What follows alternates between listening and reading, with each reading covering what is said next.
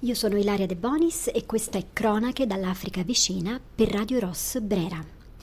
Allora, oggi parleremo della situazione incandescente del Sudan, dove ormai da mesi si svolge una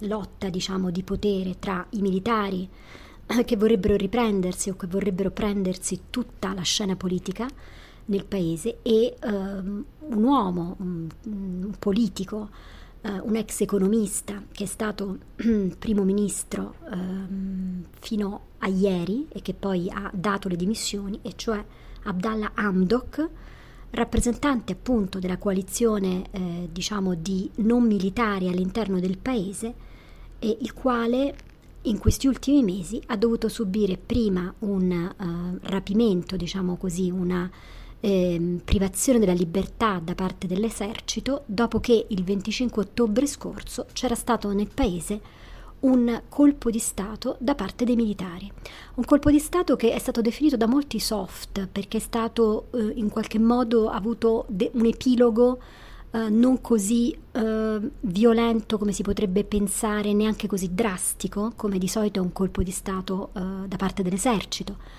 poiché l'esercito ha sottratto la libertà ad Abdallah Hamdok, lo ha prelevato e portato e tenuto in una residenza, nella residenza del generale Burhan, per quasi un mese, e dopodiché ha negoziato, in situazione di assoluto svantaggio per lui e per tutta la coalizione civile, un possibile power sharing, e cioè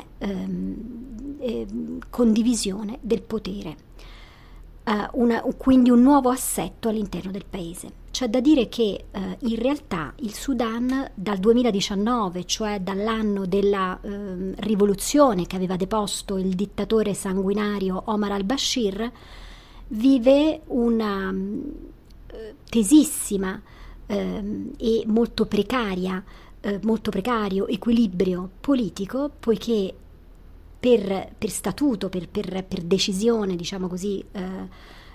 statutaria costituzionale, l'esercito, i rappresentanti dell'esercito e rappresentanti della coalizione civile governano assieme, formano una coalizione. Ora, appunto, già a novembre scorso, quindi parliamo della fine del 2021, questa coalizione non ha più retto, perché i generali guidati dal generale Burhan avrebbero voluto il potere tutto per sé, o comunque una redistribuzione di poteri e di forze a vantaggio della componente militare. Cosa è successo? Che per settimane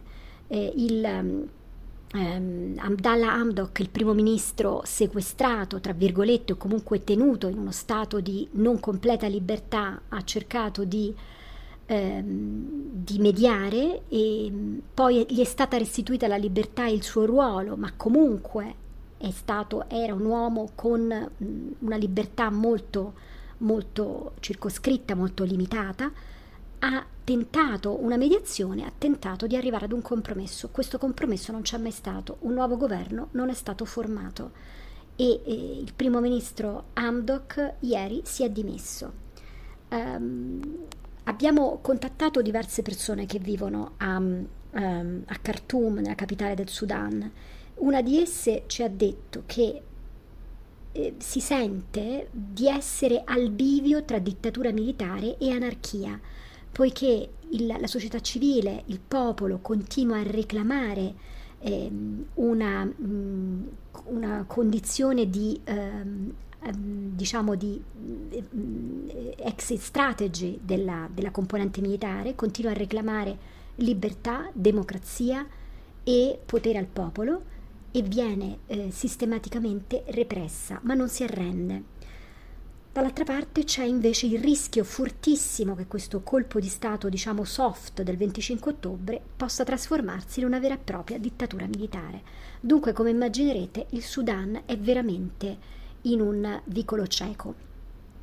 La cosa che più ci ha colpito e che più dovrebbe attirare l'attenzione del mondo intero a sostegno della società civile sudanese è la reazione di questo popolo, molto ben organizzato, dove anche le donne scendono in piazza, i giovani, e sono molti, delle coalizioni di movimenti pro-democracy guidate da associazioni di professionisti, chiedono assolutamente che l'esercito molli la presa, e lo stanno facendo con continuità da ottobre, anzi anche prima del colpo di Stato.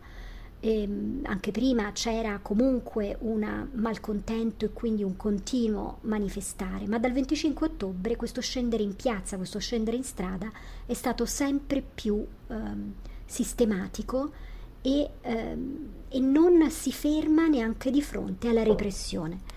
Ora questa coalizione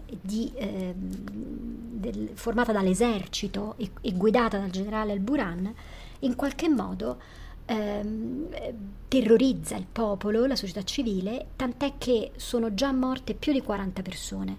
Soltanto negli ultimi giorni 3 morti, repressioni feroci in strada, una brutalità con la quale la polizia, l'esercito reagisce di fronte alle manifestazioni pacifiche di questo popolo che non vuole assolutamente ripetere la tragica esperienza della dittatura di Omar al-Bashir.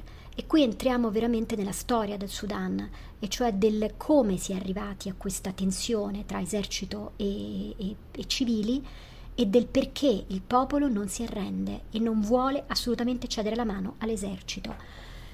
Il timore in effetti è che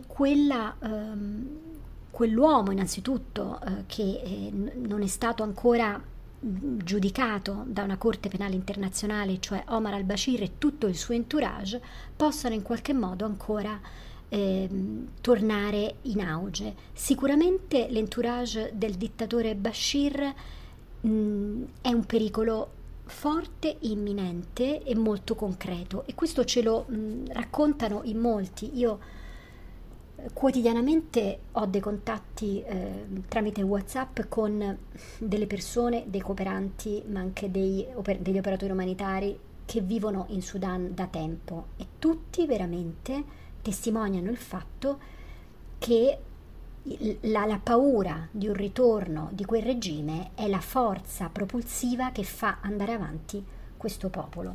Cosa era successo? Ricapitolando e riassumendo la storia recente del Sudan, l'11 aprile del 2019 è il giorno della caduta del regime di Omar al-Bashir. Leggiamo un passo di un libro interessante che in qualche modo parla del presente ma anche del passato, da Il vestito azzurro di Antonella Napoli. Ci dice, rispolverando, diciamo, andando indietro nel tempo a quel 2019, ci racconta che quella fu la rivoluzione delle donne. C'erano moltissime donne in strada, così come ci sono tuttora in realtà, e lei scrive: se la rivoluzione in Sudan fosse identificabile con un colore, il rosa prevarrebbe su tutti gli altri, come il rosa dell'alba che è sorta l'11 aprile del 2019, giorno della caduta del regime, illuminando i volti delle tante sudanesi che hanno reso più forte l'onda delle proteste. Una mobilitazione potente, un fiume umano inaspettatamente punteggiato di migliaia di minute figure gentili con i loro tobe sgargianti. Dimostrazioni pacifiche represse nel sangue dalle forze di sicurezza del governo islamista, che proprio nei confronti della popolazione femminile è da sempre più repressivo e violento. Ecco, questa repressione e questa violenza chiaramente non sono finite, sono la realtà, il presente del Sudan. La domanda legittima su che cosa accadrà dopo le dimissioni appena presentate di Abdallah Hamdok ci giunge da una fonte interna che vuole rimanere anonima, con la quale abbiamo contatti costanti, dicevo, e che racconta quello che vede, cioè un paese sicuramente in un momento di grande buio, di grande incertezza. Attorno ci arrivano foto di strade deserte, perché appunto spesso vengono in concomitanza con le manifestazioni di piazza vengono chiusi i ponti, chiuse le strade, chiaramente si spara sui manifestanti, questo accade, lacrimogeni, quindi ci arrivano foto di edifici che sono completamente ricoperti da questa nebbia fitta data dai lacrimogeni. La società civile ha adottato lo slogan "niente negoziazioni" e quindi va avanti veramente a testa bassa rispetto alla repressione, quasi non avesse timore per la propria incolumità fisica, o quasi fosse abituata a subire, principalmente sul proprio corpo, sulla propria fisicità, la reazione violenta. E quindi, dicevamo, forte della scelta audace del primo ministro Hamdok, che non ha ceduto a questa tentazione del power sharing, cioè di una nuova ridefinizione di giochi di forza tra civili e militari, la piattaforma della società civile annuncia adesso una serie di manifestazioni, praticamente a giorni alterni. Quindi aspettiamoci nei prossimi giorni, in tutto il mese di gennaio, in Sudan, a Khartoum, ma non solo nella capitale, continue manifestazioni di protesta, perché l'agenda è molto fitta. Cosa chiedono? Chiedono un governo formato dai soli civili, chiedono libertà, chiedono giustizia e chiedono soprattutto che si possa arrivare a questa transizione verso un processo democratico, quindi verso nuove elezioni, sia però una transizione non sbilanciata a favore dei militari. Hanno sempre rifiutato un accordo giudicato non paritario tra i militari e il primo ministro sotto scacco e hanno continuato a manifestare contro quella che chiamano power grab, ossia furto di potere da parte dell'esercito.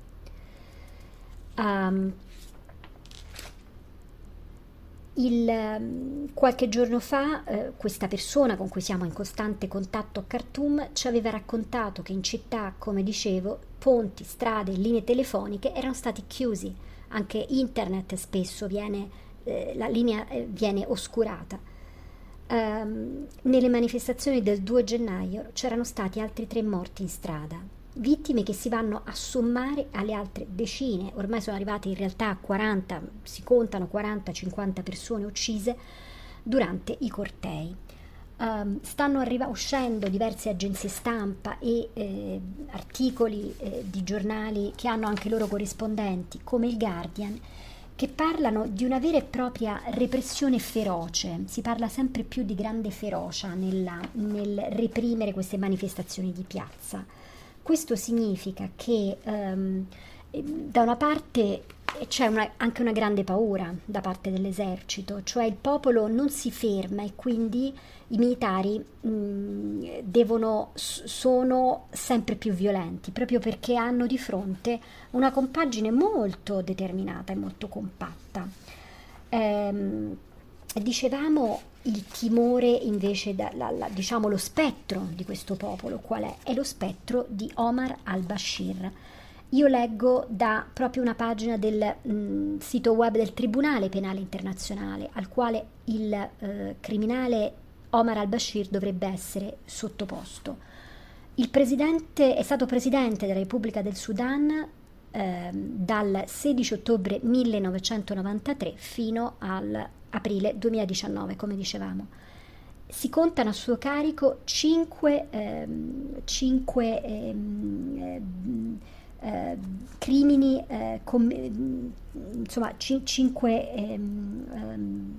di guerra crimini contro l'umanità, e cioè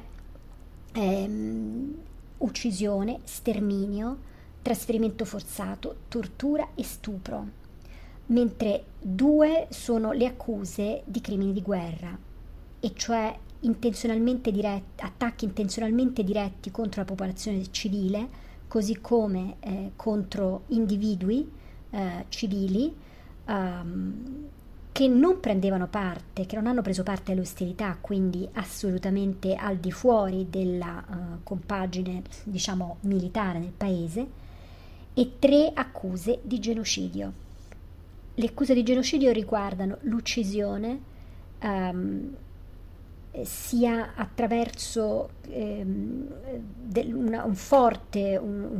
forte attacco mentale e fisico alle persone, quindi la morte sopraggiunta dopo attacchi feroci al corpo e attacchi psichici, e deliberatamente inflitti su un target preciso, un gruppo etnico nella regione del Darfur. Tutto questo, questi atti criminali, questo genocidio, anzi accusa di genocidio, commessa tra il 2003 e il 2008 in Darfur. Ora, perché Omar al-Bashir non è alla Corte dell'Aia? Perché non è stato ancora giudicato? Su di lui c'è un mandato di arresto internazionale, ovviamente, anzi più di uno.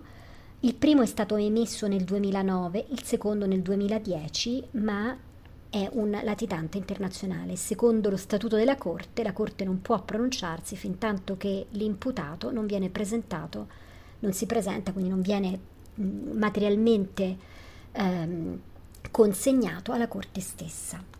E evidentemente Omar al-Bashir è in qualche modo protetto, e attorno a lui c'è, come dicevamo, anche tutto l'entourage militare di persone che dopo la rivoluzione sono state arrestate e che in parte, proprio di recente, dopo il colpo di stato militare da parte dell'esercito del 25 ottobre scorso, sono state scarcerate. Questo è il grande spettro che aleggia sul Sudan e su questa popolazione civile, che avrebbe davvero bisogno di tutto il nostro sostegno, del sostegno delle diplomazie occidentali, delle Nazioni Unite e anche nostro, della società civile, che in qualche modo possa essere maggiormente consapevole di questo enorme pericolo. Io per ora vi saluto, vi do appuntamento al prossimo podcast per Radio Ross Brera. Sono Ilaria De Bonis e queste sono le cronache dall'Africa vicina. Grazie.